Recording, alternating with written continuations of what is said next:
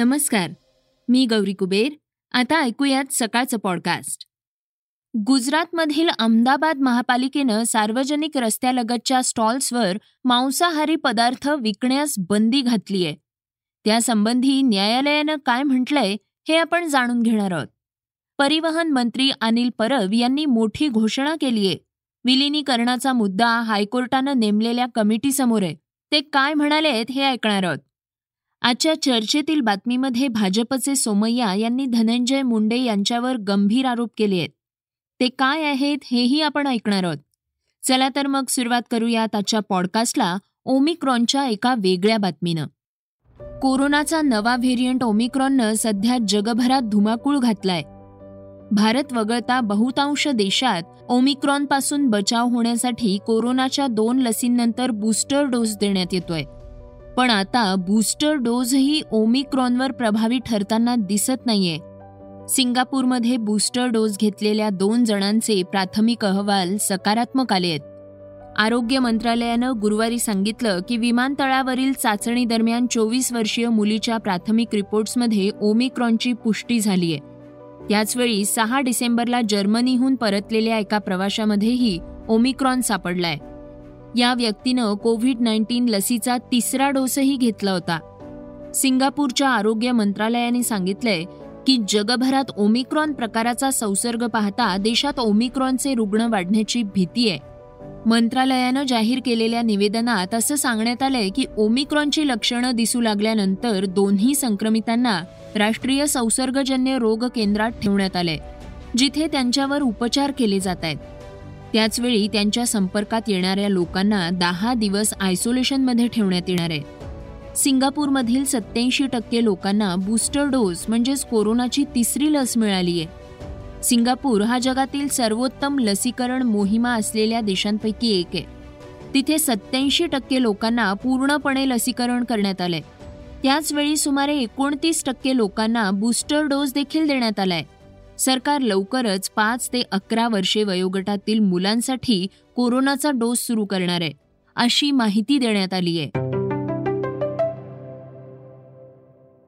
गुजरातमधील अहमदाबाद पालिकेनं सार्वजनिक रस्त्यालगतच्या स्टॉलवर मांसाहारी पदार्थ विकण्यास बंदी घातलीय तसंच महापालिकेनं या दुकानदारांच्या गाड्या देखील जप्त केल्या होत्या. त्याविरोधात त्यांनी गुजरात उच्च न्यायालयात धाव घेतलीय त्यावेळी न्यायालयानं महापालिकेला फटकारलंय. त्यांच्या धोरणावर जोरदार टीका केलीय. तसंच चोवीस तासांच्या आत याचिकाकर्त्यांच्या जप्त केलेल्या गाड्या परत कराव्यात असे निर्देश न्यायालयानं दिले आहेत सुनावणी दरम्यान न्यायमूर्ती बिरेन वैष्णव यांनी विचारलं की महापालिकेला काय त्रास होतोय? तुमची समस्या काय आहे? तुम्हाला मांसाहार आवडत नाही हा तुमचा प्रश्न आहे. मी बाहेर काय खातो हे तुम्ही कसं ठरवू शकता? उद्या तुम्ही ठरवाल की मी घराबाहेर काय खायचं.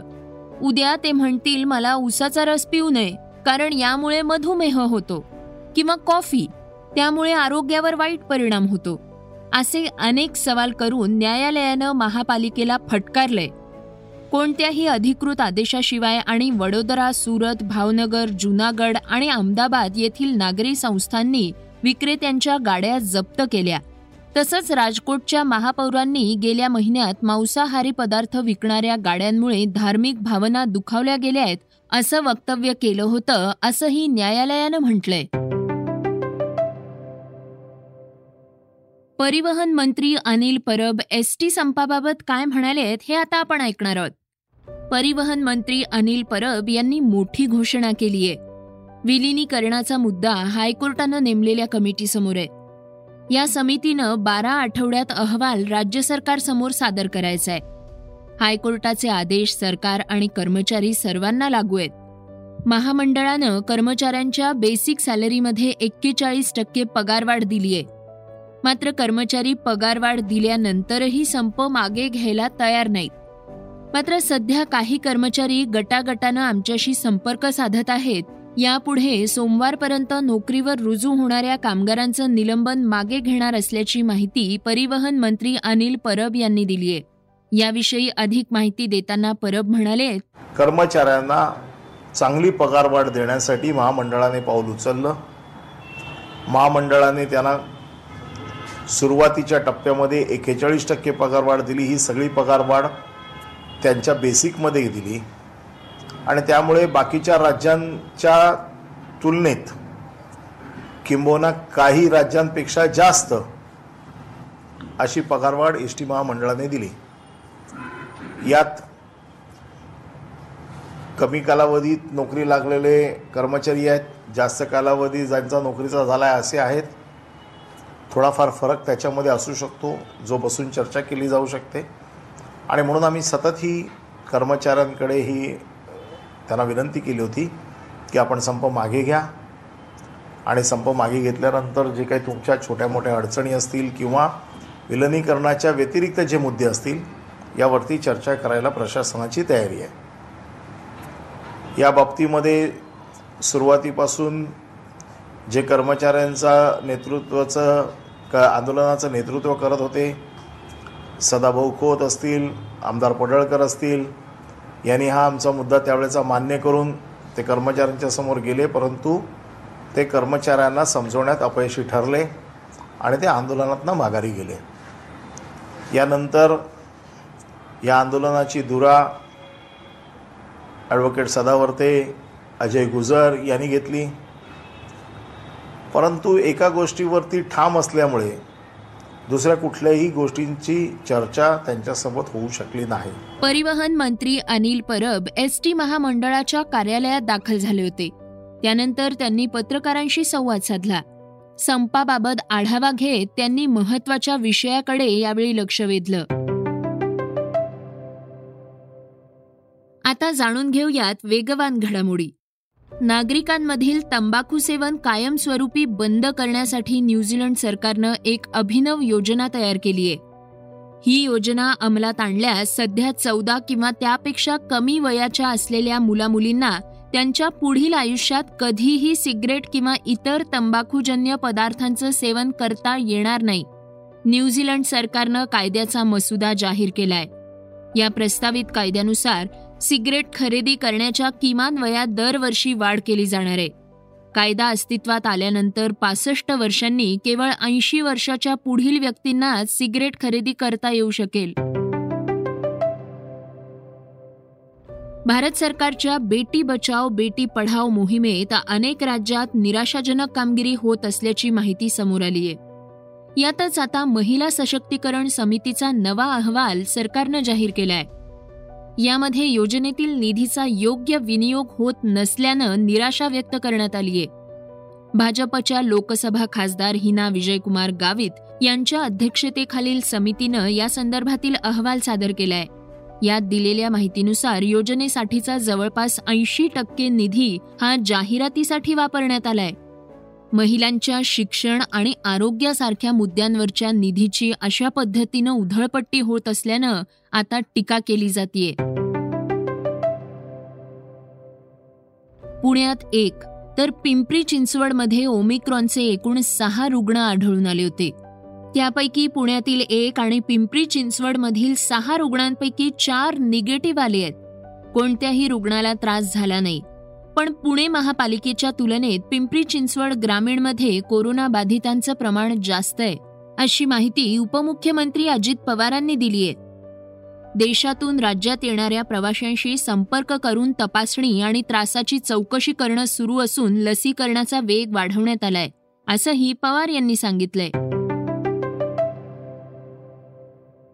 भारताचा दिग्गज क्रिकेटपटू सचिन तेंडुलकर याची मुलगी सोशल मीडियावर चांगलीच ऍक्टिव्ह असते. आपल्या वडिलांप्रमाणेच सारा तेंडुलकरही माध्यमांमध्ये चर्चेचा विषय असते. तिच्या लुक्स आणि चित्रपट सृष्टीतील व्यक्तींबरोबरचा वावर पाहून ती अभिनयाकडे वळणार का अशा चर्चा सुरू आहेत. आता सारा तेंडुलकरनं जाहिरात जगतात आपलं पदार्पण करत ग्लॅमरस दुनियेत पाऊल टाकलंय. सारा तेंडुलकरची आंतरराष्ट्रीय कपड्यांच्या ब्रँडसाठीची केलेली जाहिरात सध्या सोशल मीडियावर चांगलीच व्हायरल झालीय. आता आपण ऐकणार आहोत आजची चर्चेतील बातमी. भाजपचे नेते किरीट सोमय्या यांच्या रडारवर आता नवीन मंत्री आहेत. समाज कल्याण मंत्री धनंजय मुंडे यांच्याशी संबंधित एका साखर कारखान्यावर सोमय्यांनी भ्रष्टाचाराचे आरोप लावले आहेत. धनंजय मुंडे यांनी मृत व्यक्तीचे अंगठे घेऊन कारखान्यासाठी जमीन बळकावल्याचा आरोप त्यांच्यावर सोमय्यांनी केलाय. नुकतीच सर्वोच्च न्यायालयात मुंडे यांच्याशी संबंधित जगमित्र साखर कारखान्याची सुनावणी पार पडलीय. यामध्ये कोर्टानं आश्चर्य व्यक्त केलंय. दोन हजार चौदा साली साखर कारखान्यावर खटला भरण्यात आला होता. त्यानंतर संपूर्ण प्रकरणावर स्टे होता. या सगळ्या प्रकरणावर सोमय्या म्हणाले की ठाकरे सरकारचे समाज कल्याण मंत्री धनंजय मुंडे यांच्या साखर कारखान्याची चौकशी करण्याचे आदेश दिले पाहिजेत. ज्ञानोबा सीताराम कोळी हे एकोणीसशे अठ्ठ्याऐंशी मध्ये मृत्यू पावले. राज्य सरकारच्या डेथ सर्टिफिकेटवर हीच तारीख आहे. मात्र त्यांचा अंगठा दोन हजार दहा साली घेण्यात आलाय. जगमित्र साखर कारखान्यात अफरातफर झालीये असा आरोप सोमय्यांनी केलाय. ज्ञानोबा कोळी यांची जमीन मुंडेंनी दोन हजार दहा साली विकत घेतली. आणि त्यावर त्यांचा अंगठा आहे. माणूस मृत पावल्यानंतर हे प्रकरण घडलंय. म्हणजे मोठा घोटाळा झालाय. पुढील आठवड्यात या साखर कारखान्यासाठी मुंडे यांनी जमीन कशी बळकावलीये याचा खुलासा करण्यासाठी बीडला जाणार असल्याची घोषणाही त्यांनी केलीये हे होतं सकाळचं पॉडकास्ट. उद्या पुन्हा भेटूयात. धन्यवाद. Research and script Yugandhar Tajane. वाचा बघा आणि आता ऐका आणखी बातम्या. ई सकाळ डॉट कॉम वर. तुम्ही हा पॉडकास्ट ई सकाळच्या वेबसाईट आणि ऍप वर सुद्धा ऐकू शकता. विसरू नका या पॉडकास्टला आपल्या आवडीच्या पॉडकास्ट ऍप वर सबस्क्राईब किंवा फॉलो करायला.